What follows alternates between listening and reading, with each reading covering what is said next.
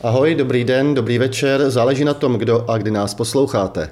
Ještě druhý den, většina z nás chystá dárky, kapra, stromek, salát, doma má 22 a více stupňů Celzia a přemýšlí o tom, jaký bude rok 2023. Už když začala válka na Ukrajině, spojil jsem se s Petrem Žitkem a přemýšleli jsme, jestli nenatočíme podcast o situaci na Ukrajině. Petr žije v Zakarpatí už mnoho let. Bydlel jsem u něj skoro týden v bytě, pomáhal mi zajišťovat jednu z gymnaziálních expedic a plánovali jsme i další akce. Jenže když začala válka, udělal si rychlo kurz kameramana a pracoval pro CNN. Nyní jsme náš nápad přivedli znovu k životu a řekli si, že bychom mohli udělat takový ukrajinský občasník. A proč nezač- nezačít zrovna e, Vánoci? Natáčíme samozřejmě na dálku, tak se omlouváme za kvalitu. Snad se nám ještě poštěstí vidět se naživo. Ať už na Ukrajině nebo v Česku. Tak já se jdu zkusit připojit. Ahoj Petře, jak jsem pustil nahrávání, slyšíme se? Ahoj, slyšíme se. Tak jestli chceš pozdravit eh, mé posluchače, tak teď máš ideální příležitost. Takže uh, zdravím tvé posluchače a přeju jim uh, příjemné prožití vánočních svátků. Já vím, že se tady včera v nějaké diskuzi na Twitteru řešilo, jak to mají vlastně Ukrajinci z Vánoci. Já jsem tam byl na štědrý den, eh, asi před čtyřmi roky třeba, a eh, vlastně vánoční atmosféra byla tam akorát nahoře na v Kijevě kolem, eh, kolem kostela. Tam byly vánoční trhy, ale jinak v podstatě celý Kijev byl takový antivánoční. Ty... Hmm. Já jsem v této chvíli vlastně na Zakarpatí v Užhorodu. Tady je taková specifika, že vlastně a tady se Vánoce slaví dvakrát, protože vlastně část, část místní je slaví podle juliánského kalendáře, část je e, slaví vlastně podle nového gregoriánského kalendáře, takže tady je to takové trošku, trošku jiné. Hmm. Já jsem chtěl na úvod, e, aby si, aby ses představil trošku čtenářům. Můžu takovou otázku, jak ses na Ukrajinu ty dostal? A kdy, no, kdy vlastně, jak tam seš dlouho? Už jsi hodně Ukrajinec? Já jsem se na Ukrajinu dostal vlakem přes Budapešť a bylo to v roce 2008, takže už docela dlouho. A ne, neměl jsi takovou tendenci uh, vzít si ukrajinské občanství, protože vím, že někteří to dělají, kdo tam pracuje z Čechů, aby nemuseli jezdit stále uh, s pasem, že jo, sem tam? No, přemýšlel jsem o tom. Přemýšlel jsem o tom. Byl trošku problém s tím, že Ukrajina vlastně nedovoluje dvojí občanství. Ale no, nějakým způsobem já si myslím, že by to vyřešit šlo. Přemýšlel jsem o tom hlavně kvůli, kvůli teda cestování, protože Ukrajina v dřívější době vlastně měla bezvízový styk se státy, s kterými Česká republika bezvízový styk neměla. Takže potom přišel vlastně 2014 rok a, a vlastně hodně věcí se změnilo. Už jsem dal předpokládat, že Ukrajina rozváže ty dohody o bezvízovém styku s s těmi státy, s kterými je měla. Myslíš třeba Rusko? Třeba s Rusko, Bělorusko, ale no vlastně ty postsovětské státy většinou, které sice moc nejsou zajímavé na život, ale cestovatelsky si myslím, že jsou docela zajímavé. No jak, jak tě to napadlo bydlet na Ukrajině, odstěhovat se z Čech na Ukrajinu? Já jsem chtěl nějakým způsobem změnit, změnit e, svůj tehdejší život a trošku jsem o tom přemýšlel, trošku to bylo živelné a prostě nějakým způsobem vyvstala Ukrajina. No, ty se tam eh, profiloval jako, jako průvodce, že já si pamatuju, že když jsme se spolu seznámili, tak jsem u tebe vlastně bydlel, že jo, v Užhorodu, pak jsme spolu dělali expedici, takže to už jsem řekl na úvod posluchačům, kdy, kdy se rozhodl, že budeš dělat prostě turistického průvodce. No takhle, v době, jsme se vlastně poznali, tak už jsem to dělal v podstatě na plný úvazek. Hmm, turistika jako byla můj hlavní, hlavní, a hlavní zdroj příjmu na živobytí, ale vlastně, když jsem na Ukrajinu přijížděl, tak, tak v podstatě turistika byla spíš koníček. Bylo to takové něco jako doprovodné k mé tehdejší základní práci. A přišel jsi teď o práci, já občas sleduju tvoje stránky, eh, tak vidím, že eh, stále turisti přijíždějí. Jasně, eh, v podstatě podstatě s koronavirem se ten pří, příliv turistů hodně omezil. Oni, jez, oni, oni jezdili v době koronaviru a v podstatě jezdí teďka. A, a o, co, o co mají zájem? Protože ty si, ty si dělal jako docela, docela adrenalinové věci, tak o co mají teď lidi zájem? No tak ono, pořád uh, tak trošku adrenalinové. Um, takhle, za prvé přijíždějí lidé, kteří vlastně už tady byli a prostě no, chtějí si, já nevím, tak jak to bývalo kdysi zajít někde na pivo, kouknout se, jak to tady vypadá v době války, zajít si někde do termálu na hory, to je taková ta první skupina, potom je druhá skupina, to jsou takový dobrodruzi. Dobrodruzi, kteří prostě uh, chtějí doma říct, hele, já jsem byl na Ukrajině. Hmm. A jsou blázni, kteří chtějí, aby si je odvez až někam na, na frontu? No, jsou, jsou. Um, jich docela hodně. Já vlastně v podstatě úplně první turista, s kterým jsem byl teda v kontaktu. Já jsem a před, neměl jsem čas mu věnovat, ale nějakým způsobem jsme byli v telefonním kontaktu, snad na Ukrajinu přijel 25. 26. V podstatě válka, válka ještě zuřila, vypukla a, a už první člověk se tady vydal. Ale to jsou, jako myslíš jsou, ještě v únoru, jo? Je, ano, ano, já nechci říct blázni, ale Hmm, jsou to zvláštní lidé, řekněme. Hmm. Co, co, co můžeš nabídnout? Tak představ si, že já bych si tady chtěl Vánoce užít někde na Donbasu, tak jak to vypadá? Na kolik mě to přijde, kolik se má na to vyhradit času? A, takhle se. Pokud by si chtěl Vánoce strávit někde tady na Zakarpatí nebo na západní Ukrajině, a, tak já bych řekl, že ti to vyjde levnějc než kdekoliv jinde, ale pokud by si chtěl to strávit na Donbasu, mm, tak tam tam už ta cena prostě stoupá, protože přece jenom jde o rizikovější záležitost. Není to tam úplně jednoduché. No, no a byl jsi tam už teda? Ve si takhle lidi? Až na Donbass? No. Uh, na Donbass ne, ale, ale byl, byl, jsem, byl jsem s lidma no v podstatě v chersonské oblasti, v kijevské oblasti. Na, na samotném Donbassu ne, protože hm, já mám pocit, že tam ani jakoby není, není co vidět. Hmm. A v Chersonu se byl teda ještě předtím, než Ukrajinci zpátky dobili? Ve městě ne, ale v oblasti. Hmm. A to, eh, to jako stráví ty turisti eh, nějak pár večerů v zákopech s vojákama, zase se vypraví zpátky?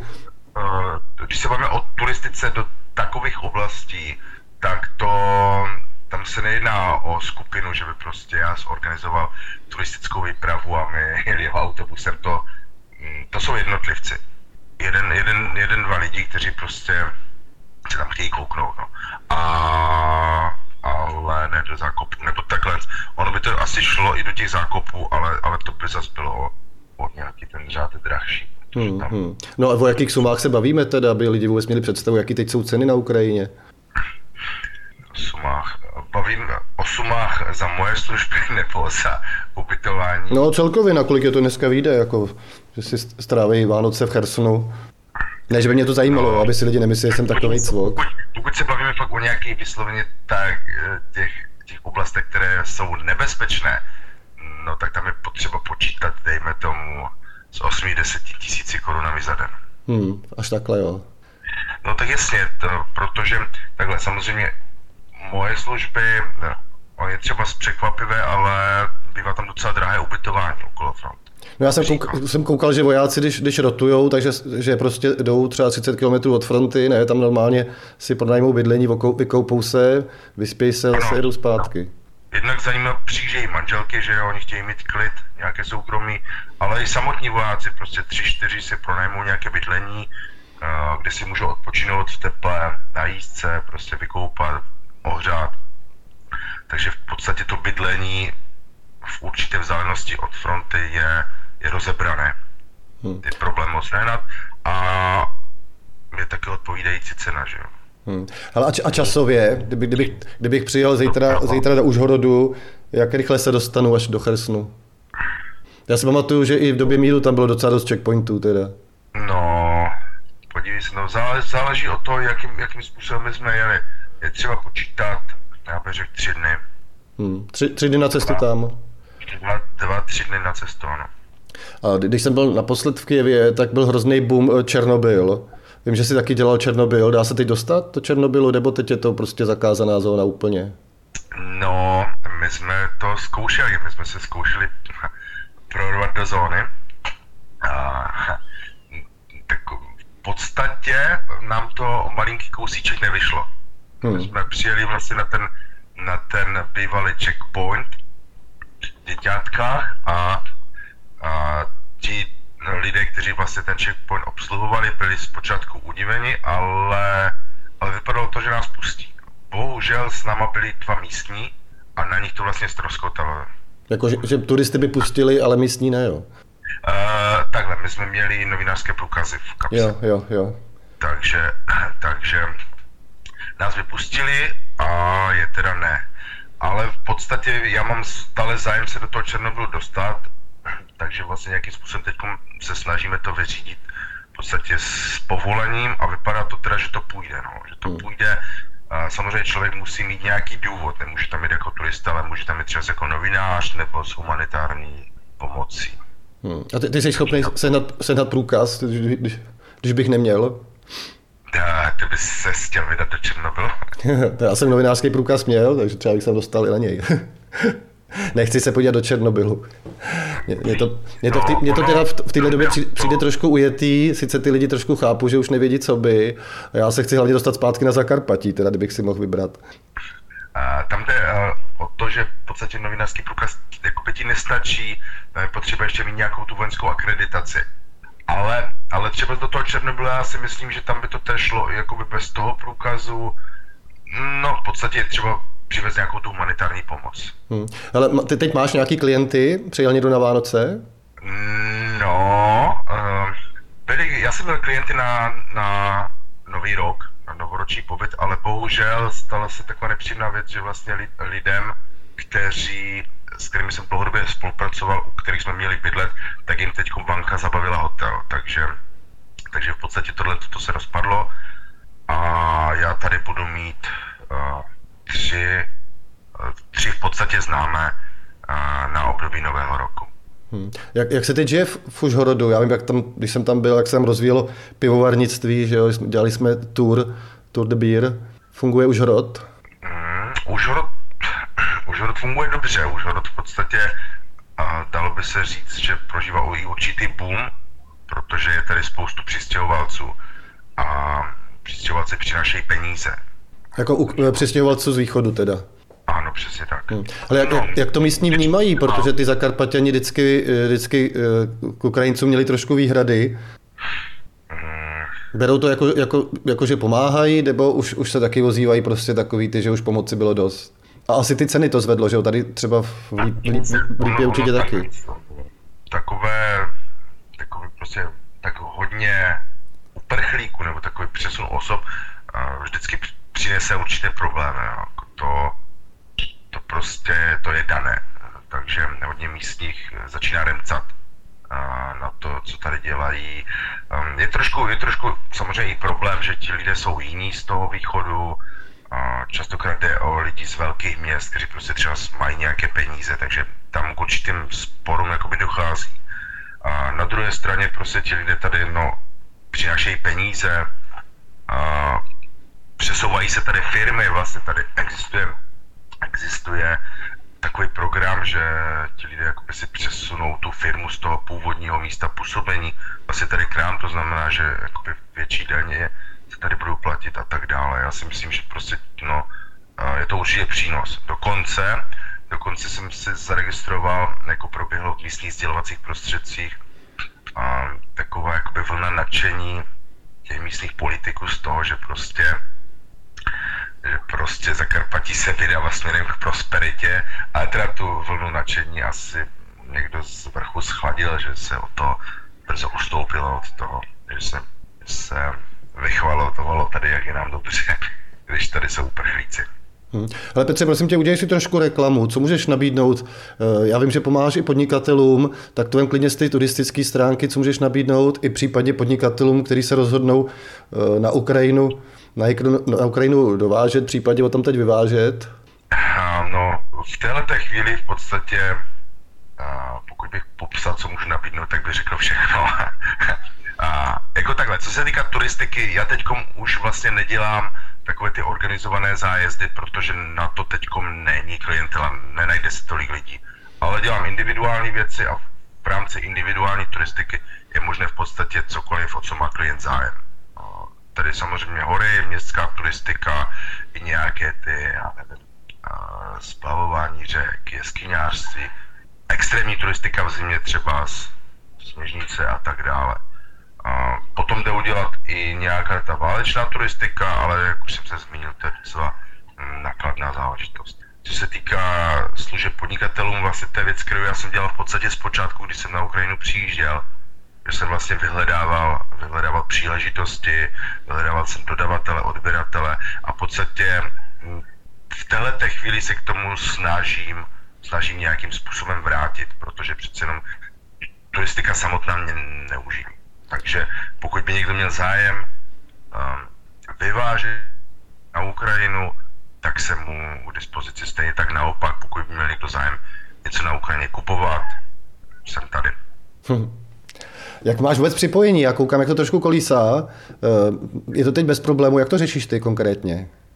Já mám poměrně kvalitní připojení, mám optické, optické vlákno a v podstatě do, do války jsem si nemohl stěžovat. Ono to může kolísat jako ne teď kvůli připojení mému, ale někde, někde po cestě prostě může být nějaký problém. Hmm. A s, a s elektrikou jste na tom jak? S elektrikou no špatně. S elektrikou špatně, já jsem vlastně, to je taková ta věc, která je jakoby pro, pro Zakarpatí, když si odmyslím, že tam umírají místní lidé někde na východě, tak největší problém je elektrika. Jako my jsme vlastně v podstatě tu válku pocítili na tvrdo, až když začali vypínat elektřinu. A vypínají, protože, eh, protože kolem Užhorodu taky zlikvidovali nějaký trafostanice, nebo prostě proto, aby ušetřili elektřinu pro nějakou jinou oblast? Mm, ta druhá možnost. Tady vlastně nejblíž, nejblíž eh, válka eh, v takové té nejbrutálnější podobě se projevila ve Volovci, kde spadla jedna raketa, což je vlastně v podstatě na hranici Zakarpatské oblasti a Lvovské oblasti takže tady nám nic nezlikvidovali, ale ta elektřina se rozdistribuovává, to znamená, že pokud ona někde chybí, tak se vlastně vezme z těch našich zdrojů. To hmm. znamená, že se teď o tu elektřinu, o tu, která zbyla, se jakoby dělíme, celý stát v podstatě dělí. Takže, takže my jsme tady byli, já nevím, já jsem byl v podstatě téměř tři dny bez elektřiny. To bylo potom útoku na, útoku na Oděsu, jo? Uh, ne, to bylo předtím to bylo předtím v podstatě útok na Oděsu. Já jsem dokonce i čekal, že elektřiny se k nám bude dostávat víc. Jo, právě protože ta Oděsa byla odstřižená. Protože ta Oděsa byla úplně odstřižená, to znamená, že jakoby, uh, tam tu elektřinu nespotřebovávali. Hmm. No já vím, že no. jsem zaznamenal i, eh, já nevím, jestli drby, dezinformace, jak to nazvat, eh, že právě po ty Oděse, jako jste doufali, že na tom západě, že elektřiny bude víc pro vás a takový ty podezření, že to vyvážíte na západ, aby, bylo, aby byly peníze na válku, to se nějak pokouší vyvracet. Jak to vůbec vypadá s dezinformační scénou na Zakarpatí? Tak, takhle. Uh, elektřina, já teď nevím přesně to datum, ale uh, je, je v podstatě zakázaný vyvážet. No, podobně jako se nesmí vyvážet teď vlastně palivové dříví, peletky a tyhle ty věci, které se tradičně odsaď vyvážely, tak teď je to zakázáno vyvážet. Hmm. Já teda nevím, jak je to třeba z Moldávii, protože vím, že Moldávie jako brala elektřinu a nevím, jestli má možnost nějakým způsobem ji nahradit, ale teda elektrika by se vyvážet neměla. Já myslím, že Moldávii připojovali právě k té evropské struktuře. Je to možné, ale taky vím, že tam nastal, jak, jak po jednom z těch útoků nastal v Moldavii výpadek elektrického proudu, že snad půlka Moldavie byla bez elektřiny. Takže nějakým způsobem to asi propojené být může. No a co, co ty dezinformace? Jako, jsou ostřižený takový ty proruský kanály úplně totálně, nebo jak to funguje? Uh, jo, uh, odstřižené, no jsou, jsou vyplé v podstatě, dokonce, dokonce, dokonce si myslím, že tady blokované některé české dezinformační, jo. dezinformační stránky. To se nedivím, no. Ale my to tady zažíváme každý den, že potkáš nějakého debila, eh, co v lékárně nadává na to, že, eh, že nej, není nurofen, protože se vyvez na Ukrajinu. Dokonce i sůl, když nebyla teď, jak bylo náledí, posypová sůl, takže na Ukrajině. Takže tohle tam, tohle tam trošku funguje, nebo jsou Ukrajinci jako jednotní? Podívej se, já, já samozřejmě to vnímám z České republiky, to na Slovensku to vnímám, tyhle ty, tyhle ty eh, podivné lidi, je jich tam strašně moc, ale nikdy se jim moc nedivím, protože tyhle ty lidi najdeš i na Ukrajině. Ne v, ne v takové míře, ale prostě najdeš. A mi se třeba stalo, že starší paní, ne, teď, ale dejme tomu, mohlo to být někde v půlce podzimu, která žila v Charkově a, a, a ta paní si v podstatě nepřipouštěla, že je válka, ona si myslela, že je vojenské cvičení. Jako Charkov, to je, to je město, kde prostě, na které dopadaly rakety, dělostřelecké granáty, kde prostě člověk slyšel permanentně výbuchy. A tam, tam, žije, tam žije žena, která si myslí, že to je cvičení.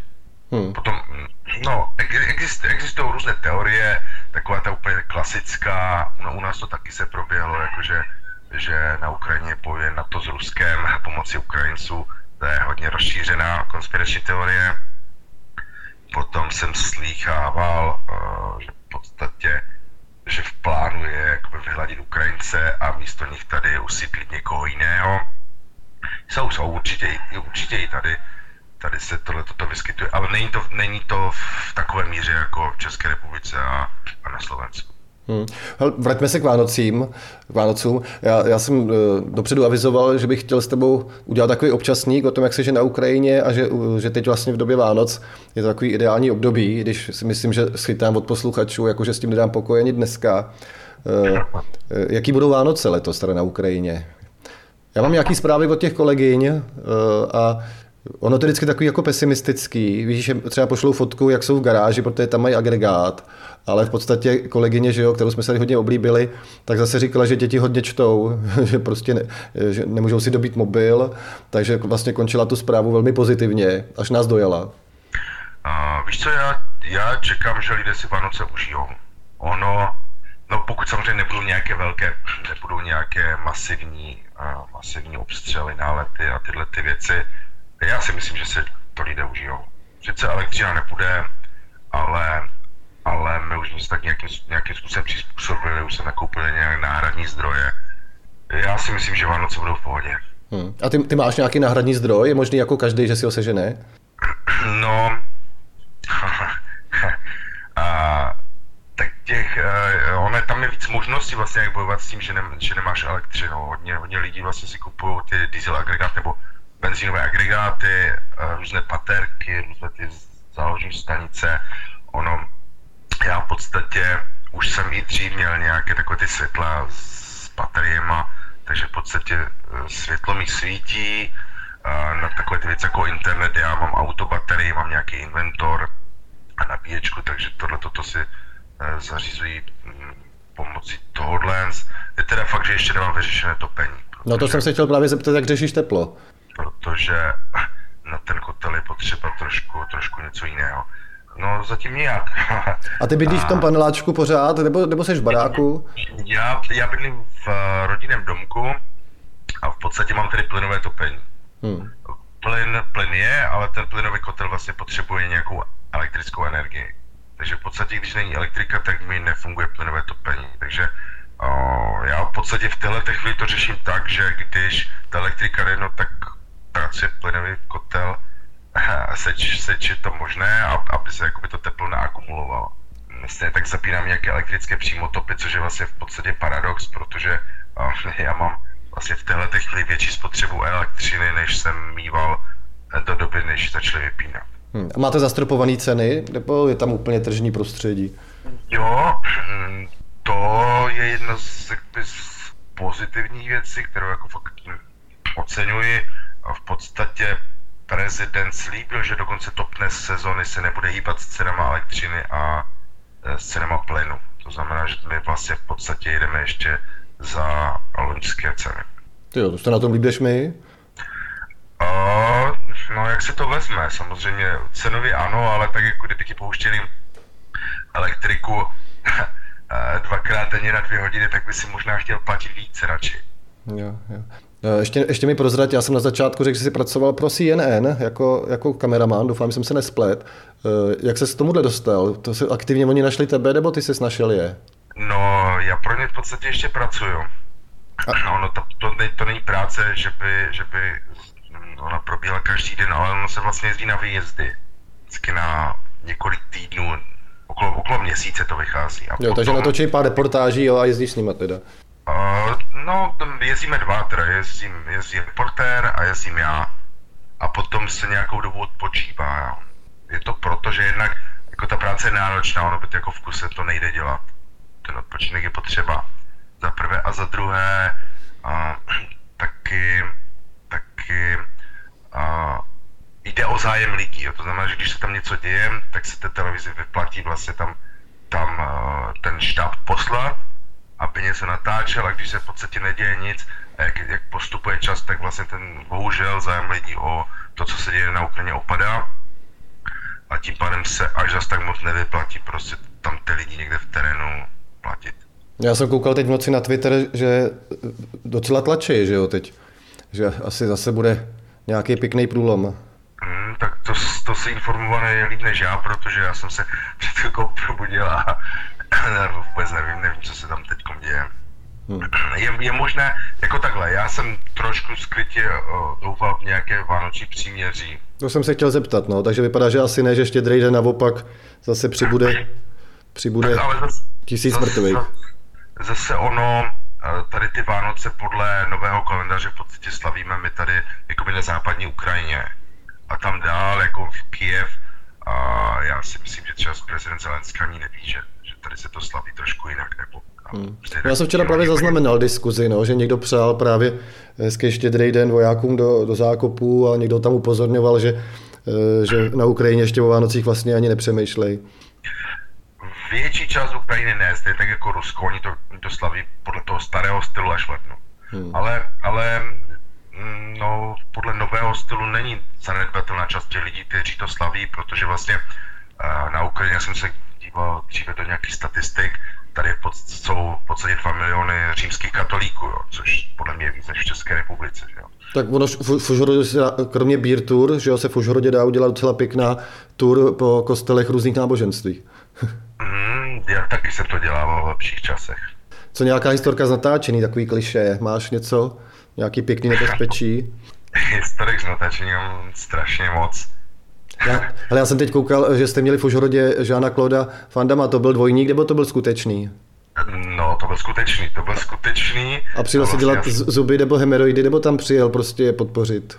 Já nevím, já si myslím, že nevím, nevím, nevím. Já, on to vypadá, že to byla kombinace obojího. A možná, že v tom bylo i něco takového, jako ta, ta touha, jak jsme se bavili o těch turistech prostě, uh, aby mohl přijet domů a říct, hele, byl jsem na Ukrajině, kde se bojuje. Hmm. A jsou spekulace o tom, že tady byl na nějakém lékařském ošetření, ale já o tom docela dost pochybuju. On sice do Užhoru se je, jezdí za zdravotní turistikou, tady lidé si jezdí zpravovat zuby, dokonce i z Ameriky a z Kanady, ale já si myslím, že tohle toto nebude jeho případ. Že to asi nemá zapotřebí, viď? No určitě, určitě. To, takže co tady dělá v podstatě, já nevím. Hmm. No, že, jsem to, že, jsem to vlastně nikde, nikde nezaznamenal, když na těch, na těch zakarpatských stránkách. Eh, ještě jednou, já jsem No, že jsem, to, že jsem to nikde jinde nezaznamenal, než na těch zakarpatských stránkách, víš, že, že se nefotil s Zelenským, nic, nic takového.